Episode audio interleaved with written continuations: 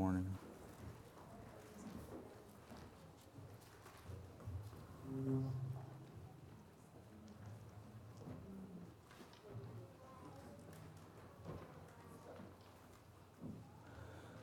Preacher writes, Cast your bread on the surface of the waters, for you will find it after many days. Divide your portion to seven or even to eight, for you do not know what unfortunate or misfortune may occur on the earth. If the clouds are full, they pour forth rain upon the earth, and whether the tree falls toward the south or toward the north, Whatever the tree falls, there it lies. He who watches the wind will not sow, and he who looks at the clouds will not reap. Just as you do not know the path of the wind and how bones are formed in the womb of a pregnant woman, so you do not know the activity of God who makes all things. Sow your seed in the morning, do not be idle in the evening. For you do not know whether morning or evening sowing will succeed, or whether both of them alike will be good. We're coming to the end of Ecclesiastes, and this is where Solomon begins his wind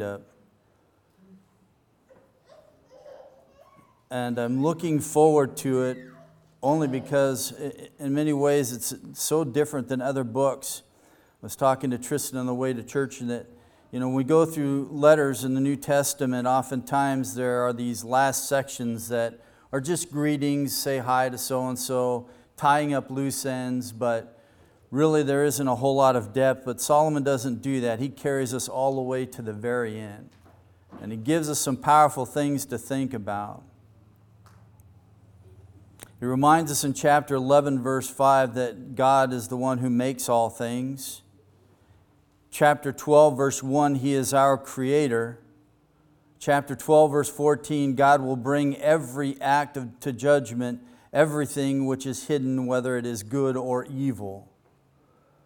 So he gives us some powerful things to think upon, but I want to go backwards a little bit because one of the things that Solomon helped us to see was that life was truly not monotonous, that it's filled with changing situations that come from God.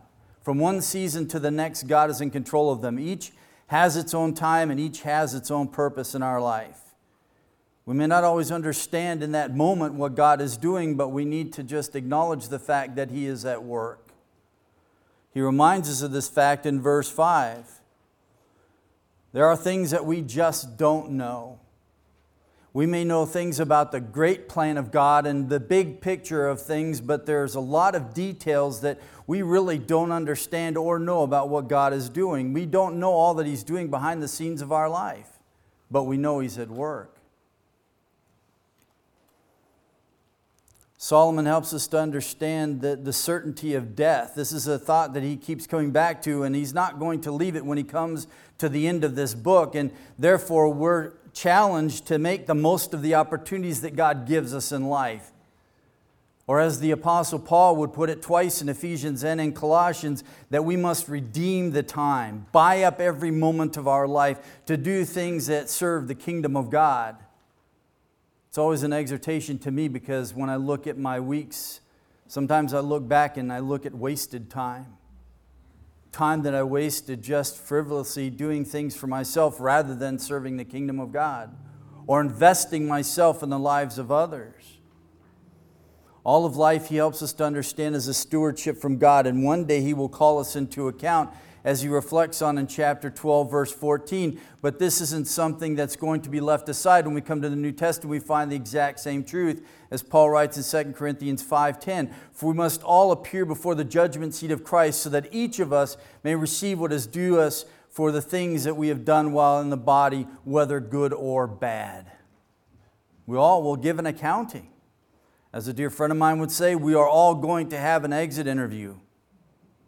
We will all stand before God and account for the things that we do in this life. This isn't an issue of whether or not you're going to get into heaven or hell for us as believers. We already know the outcome of that.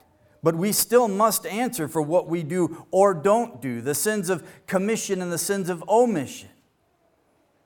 and whether or not the things that we did are worth anything, whether they are gold or silver or straw, all of these things will be meted out for us before God. But Solomon has helped us to see, hopefully, for all of us, that life can be enjoyed to the glory of God. Was thinking about just things that, that I've enjoyed in life. I was thinking back as I was pondering on this truth simple things that we partake of. That sometimes we fail to, to acknowledge God's hand in that or just to delight in it. And sometimes we need to go back and reflect on these things. So I remember we were sitting in Russia, and so my wife brought this box cake with us when we moved there. She just simple things that she packed up and brought with us. It's something that you could carry, right? And it's interesting. So, we had this party with all these other missionaries and some of the friends from the church nearby. And so, she decided to bake this cake. Now, I'm a chocoholic, and I thank my mom for that. It's her influence in my life. I don't like anything vanilla. You can keep it unless you put chocolate syrup on it. I'm not going to eat it. But she made this vanilla cake, but it had like this confetti in it, right? And I'm looking at this thing thinking, ah, all right, whatever, you know. It's what we got. So she makes this cake, and everyone gets a piece. And all I can hear in the room, it's full of people, and they're all, oh, mmm. And no one's talking, but they're just oohing and awing over this thing. And I'm like, what's wrong with these people, right? And then I take a bite. And I'm like, man, where's this been all my life? And I realized the things that we were deprived of when we moved there. They had bakeries, but man, let me just tell you, it was like eating cardboard. Everything looked good behind the glass, but when you ate it, it was terrible. And all of a sudden, now we have this moist cake, vanilla, with sprinkles in it, and it was so good. God gives us these moments in life, right? In the midst of hardship, moments where we just stop, and we can enjoy those moments. Had a brother used to walk around with a frown all the time, and I'm like, what's the matter? And he really wanted everyone to know that he was serious about his walk with life. And I said, but God has also given us life to enjoy. It's a gift. And when you wear a frown, when He's giving you something to delight in, and you wear a frown, you're not acknowledging the giver of that gift. He is a good God, and He wants us to enjoy this life. So, if I could, these are the thoughts that we are going to encounter, and we're only going to hang on this first one. Life, it's an adventure, so live by faith. That is the first thing that Solomon is going to deal with in chapter 11. Life is a gift, so we must enjoy it. Life is a school, right? The school of hard knocks. I went to the university, but I learned a lot in life. and those schools were totally different.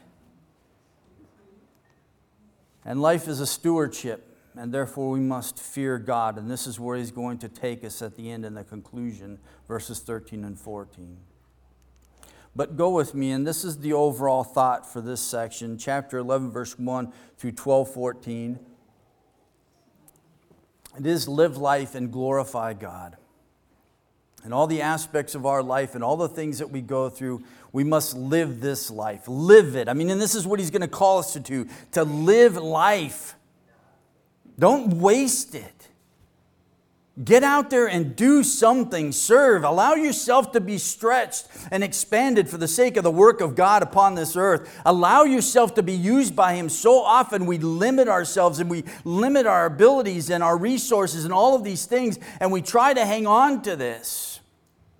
We become, as I say, we become reservoirs rather than conduits. We take all these blessings from God and we hang on to them for ourselves that somehow we might enjoy them later at some other point in our life, which we don't even know is going to come. We store up for years down the line, but we don't even know how many years we have left. And we hang on to all of this stuff when we could be using it, right? I'm really going to serve God when I retire. but right now, I just got to do the job. So, Solomon is going to help us to understand that life is an adventure and therefore it must be lived by faith.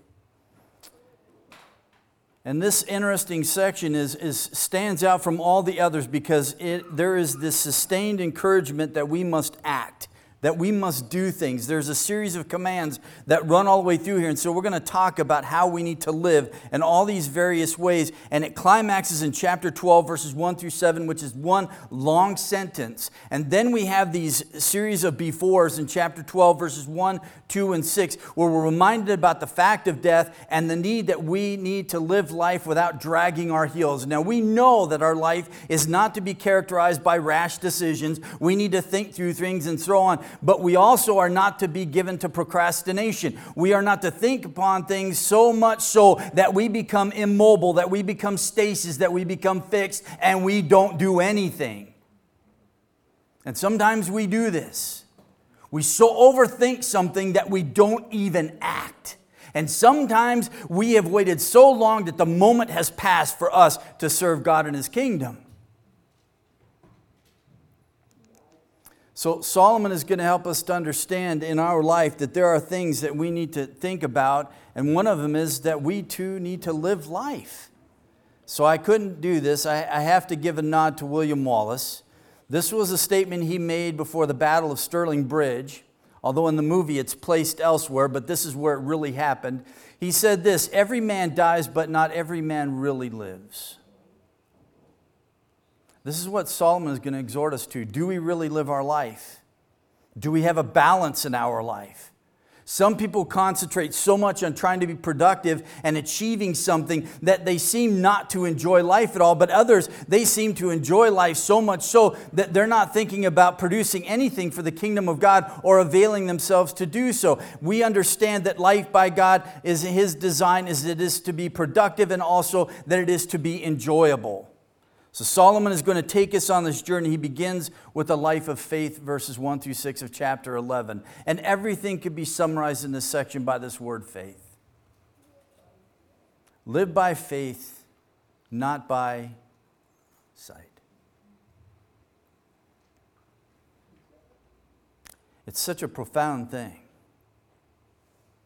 It seems so basic for us as believers, right? How many times have we heard this saying? But how often do we live like this? We're always looking for the empirical evidence of things. Show me that you're going to before I act, right? Show me how you have everything in control and show me how you're going to work all of this out before I move. Then what happens to trust? What happens to faith? What happens to relying upon God? When we see everything before us, then we don't need to walk in God's trust. We don't need to rely upon Him. We don't need to have faith, right? Because we see everything before us. But everything in life we know doesn't work that way. So Solomon is going to help us to see as he takes us through this section, verse 3, that it takes faith to live where you land. live where you're at in life. So often we find ourselves waiting for something better to come. Then I'll really be productive. I remember a group of us, we were all heading out on the mission field. Some were going to France, some to Russia, some to other places. And so we're met with the pastor, my father, and the elders of the church. And so we're having this discussion. And there was another brother who was joining the meeting, and he had thoughts of going out of the mission field. He wanted to go to the Czech Republic. So the elders asked him, So what do you do? Like when you go on the mission field, what are your thoughts about what you're going to do? And he said, I'm going to go and make disciples, right? This is what we're supposed to do. And so one of the leaders asked him, He says, Do you do that now? Well, no, I, am working and I'm really busy and I'm putting in a lot of hours. I have school loans that I have to pay off and all of this stuff. So, no, I'm not doing it now. So the elder asked him, If you're not doing it now, what makes you think you're going to do it then?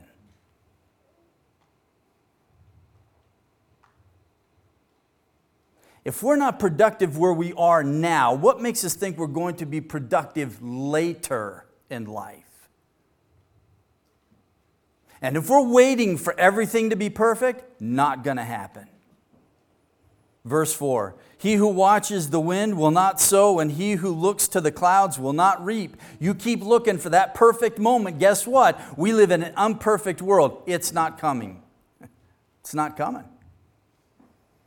It's going to take faith for us to live without hesitation. It's going to take faith for us to live submissively. And it's going to take faith for us to live diligently in life. So, live by faith is the first exhortation that we have. And there are two images that Solomon is going to use here one of commerce, shipping of goods, and the other one is farming, sowing, and reaping. The first one comes in verses 1 and 2 Cast your bread upon the surface of the waters, for you will find it after many days. Divide the portion to seven or even to eight, for you do not know what misfortune may occur on the earth. Spread out your investments, right?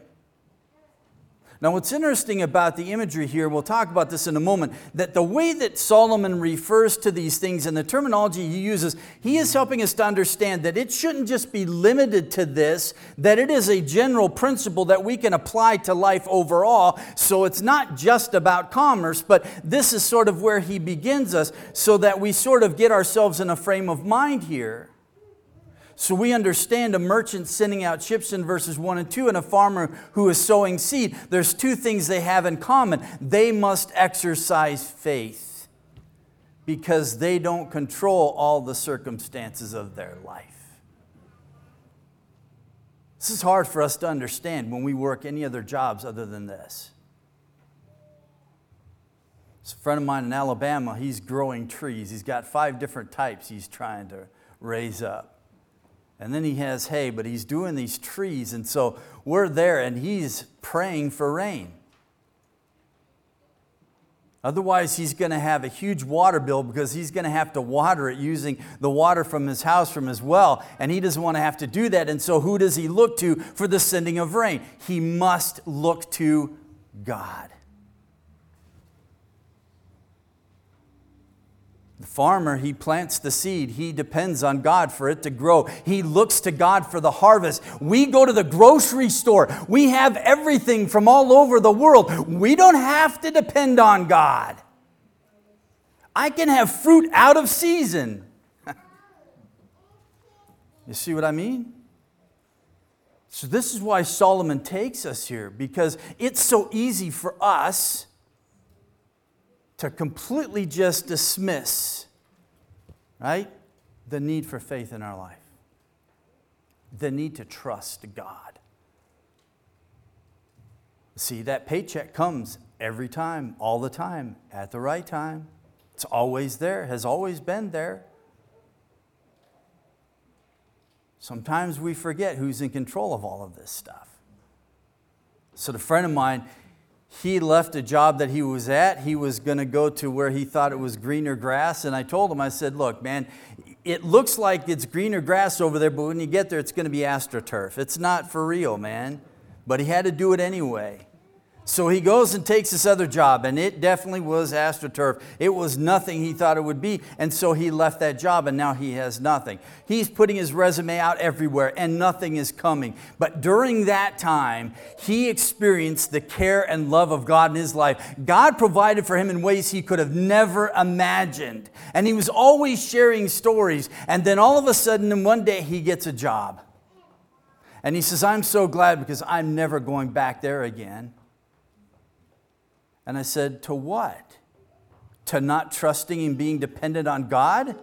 If that's what this job is going to do to you, be ready. He's going to take it away from you again. Because obviously you haven't learned your lesson.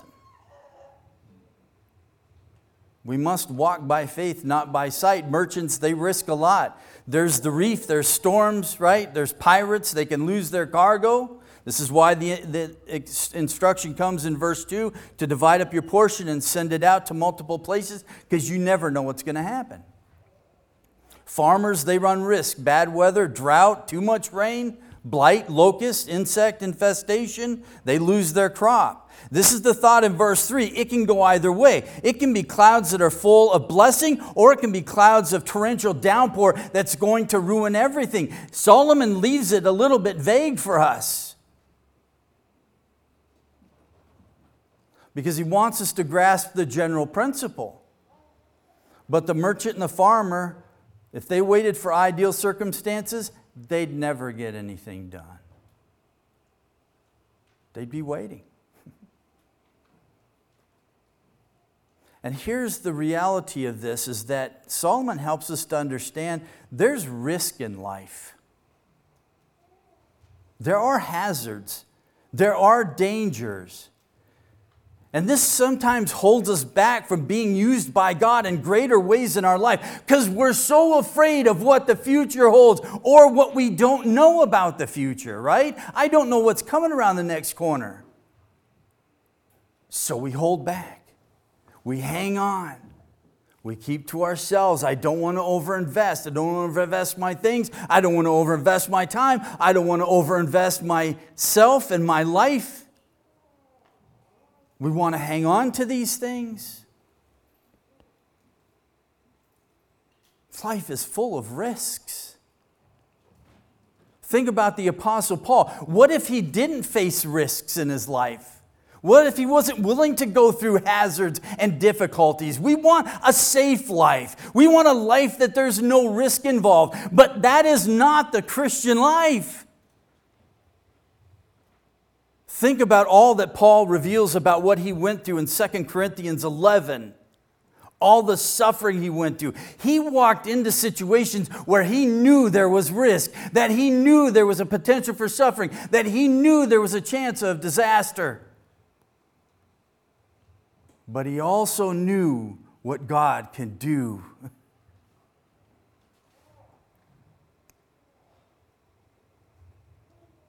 We keep trying to hang on and to remove as much risk from life as possible. So maybe we don't speak out about the Lord at work because we're afraid we're going to lose our job.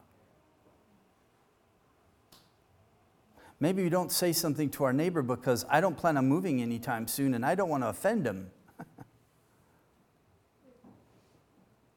I don't want to say something to so and so, I don't want to do this, or I don't want to do that, right? For fear of what might come. We're afraid of the risk. We do this with the gospel. The gospel is offensive. Why? Because we're sinners in need of a Savior. But there's risk involved by telling people that. There's risk involved to tell them that Jesus says, I am the way, the truth, the life. No one comes to the Father but by me. People can live with the first part of that verse, but not the last part of that verse. There's no way they're going to put that last part on a t shirt. It's too exclusive. right? That's discrimination. That's bigotry. You can't do that. There's risk involved.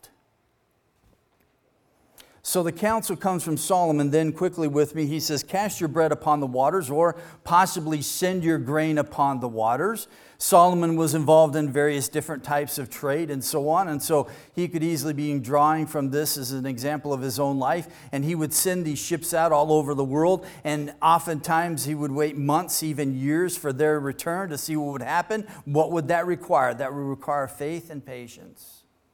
I must trust God. So Solomon says, but there's something that we can do. He says, you know what? We can also then spread your wealth about.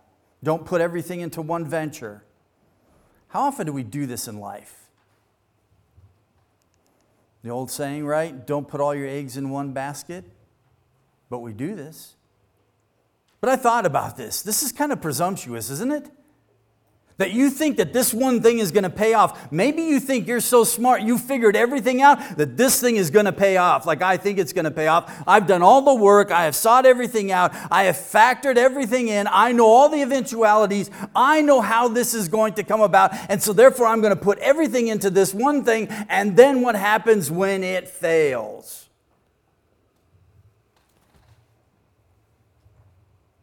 It's a little bit of pride there, isn't it?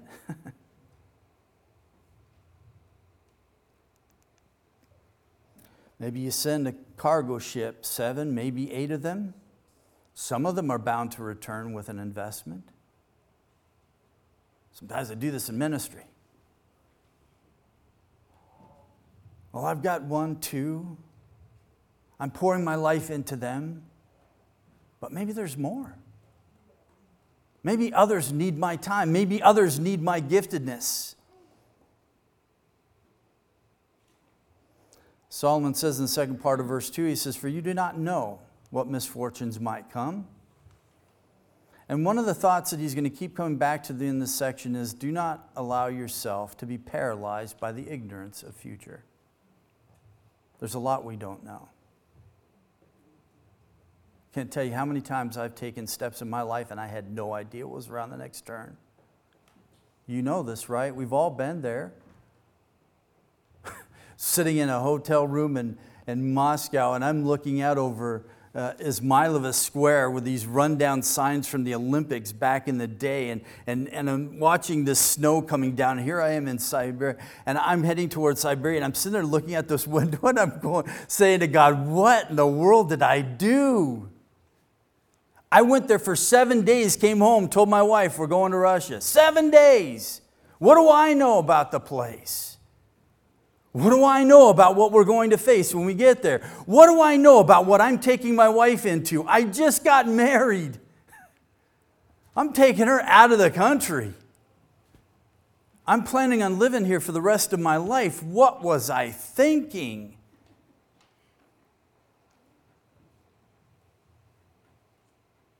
How many things we don't know and that failure to know so often can paralyze us and keep us from doing anything. There is an element of generosity here, and this is where I just highlight for you how Solomon does this with the terminology he uses. Verse 2, the first word is, is translated divide your portion. It's literally give, natan. And he literally says this give a serving, and this is the key that runs through here. And then he talks about the seven or even eight. This is the scriptural pattern for giving liberally and generously in life. Seven is the number of perfection, eight is taking it one step further, right? It is above and beyond. How often do we hold back our resources in life? We could do so much more, right? We could live life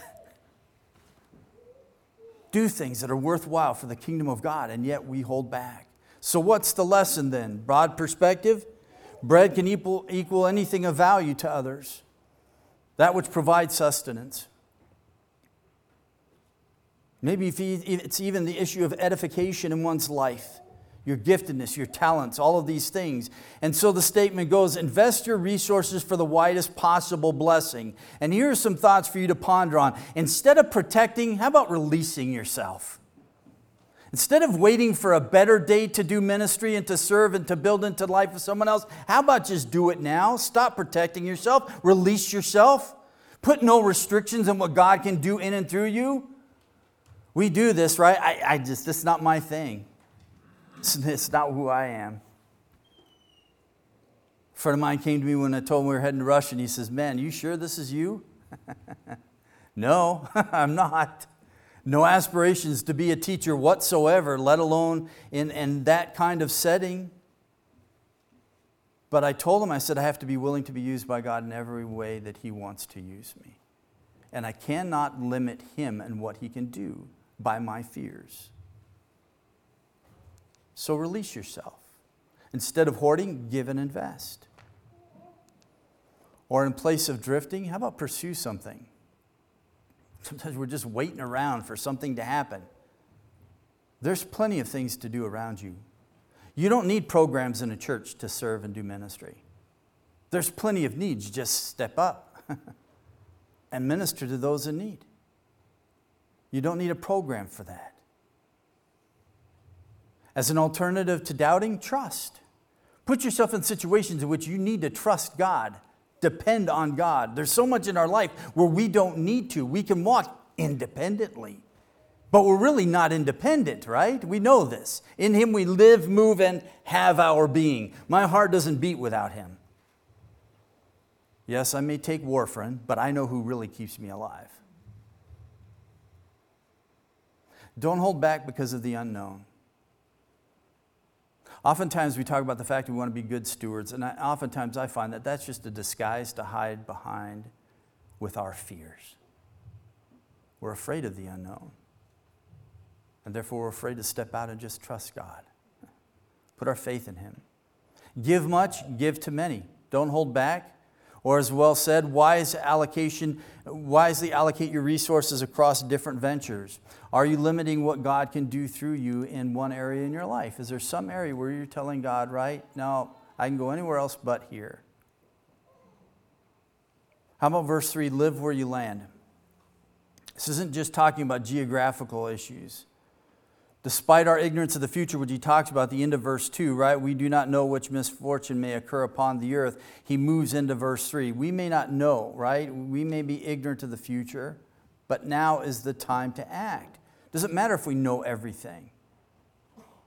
We might look around us and see that there's this ominous outlook, right? These thick clouds they're going to pour forth rain. A storm is coming. There's unexpected events that are going to happen in life. The tree is going to fall, whether to the south, whether to the north, we don't know, but it falls and there it lies. These things happen in our life. They can hinder us from being enthusiastic about just living for God right where we are. Keep waiting to get excited when everything is perfect and in place.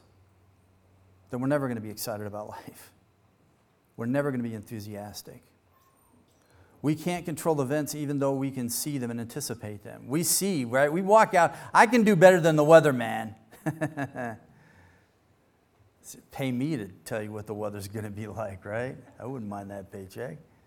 Stick your head out the window. But for all of that, right, we still don't know what the day is going to bring.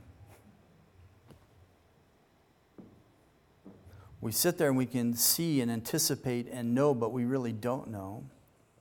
We deceive ourselves into thinking that we control things.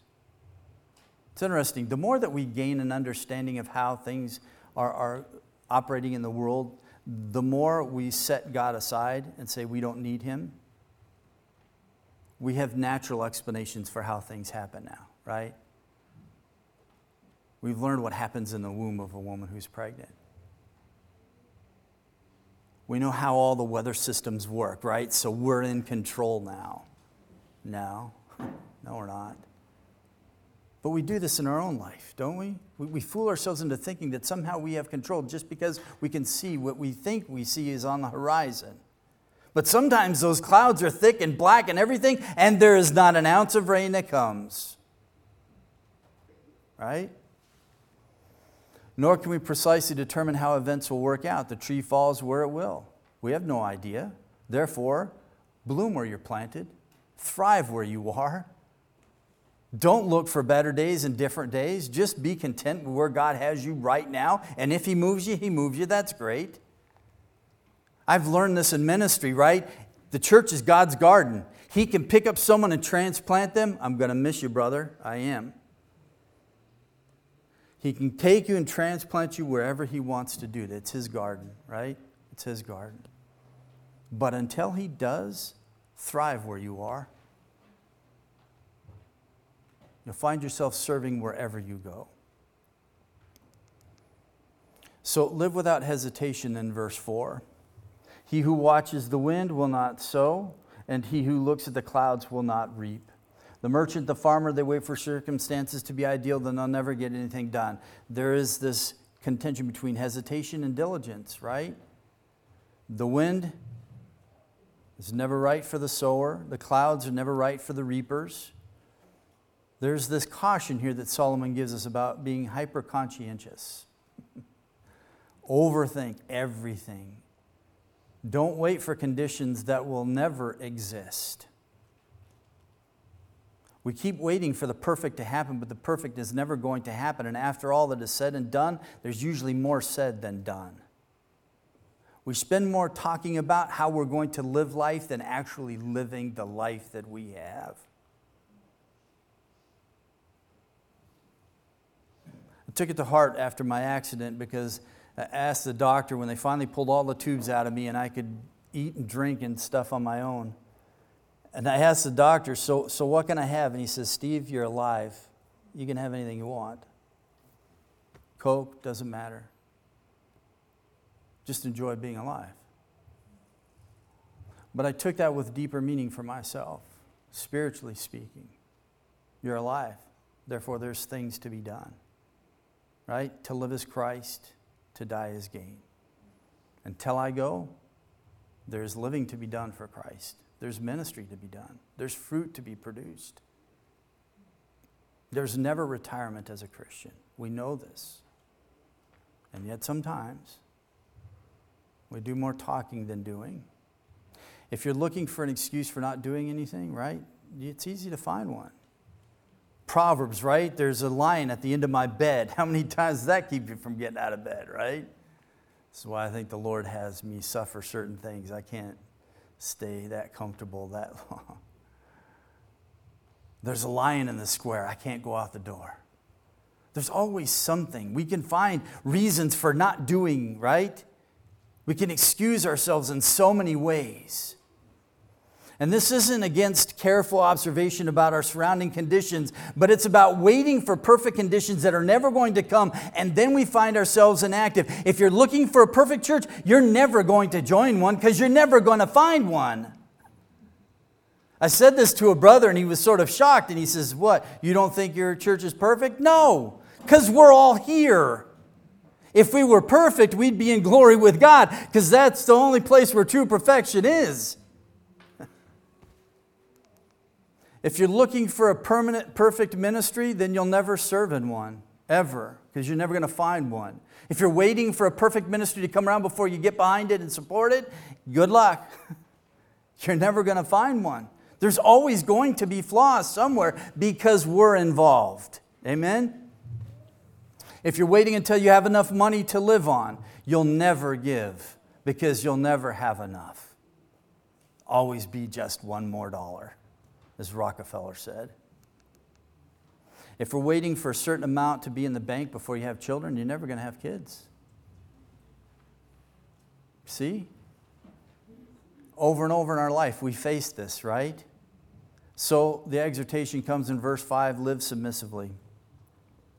Just as you do not know the path of the wind, or how the bones are formed in the womb of a pregnant woman, you do not know the activity of God who makes all things.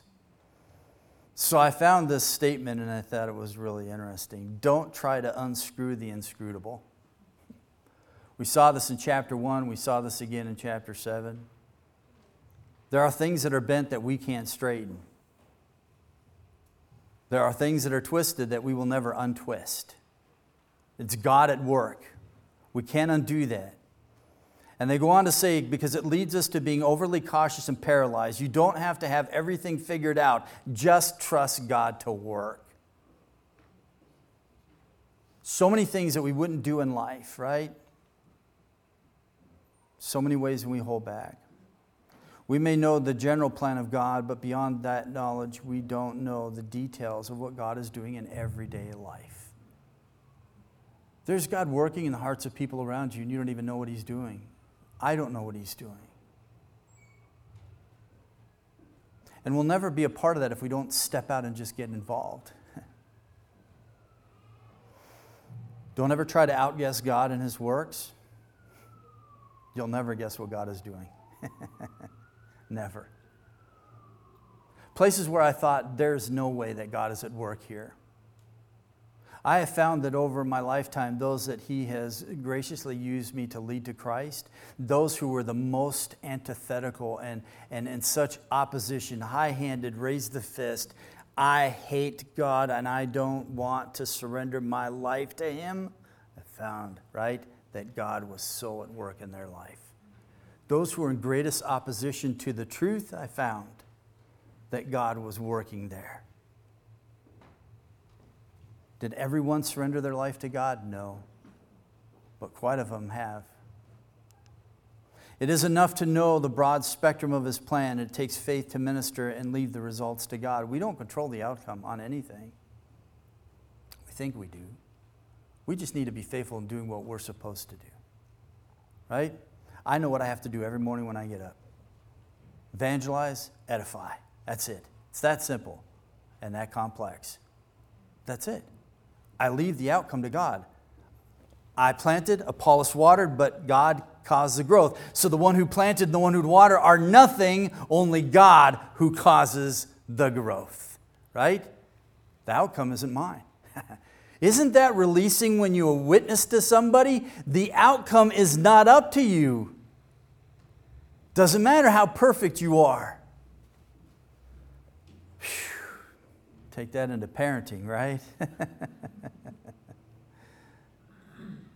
he wants us to abide in him, not to have not to be comfortable, risk-free life, but to bear fruit and to have a productive life.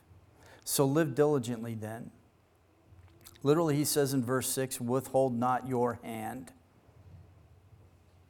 Be diligent morning until evening, and let the results, the success, the failure rest in the hand of God. Do your best. I know this sounds cheesy. Do your best, and let God take care of the rest.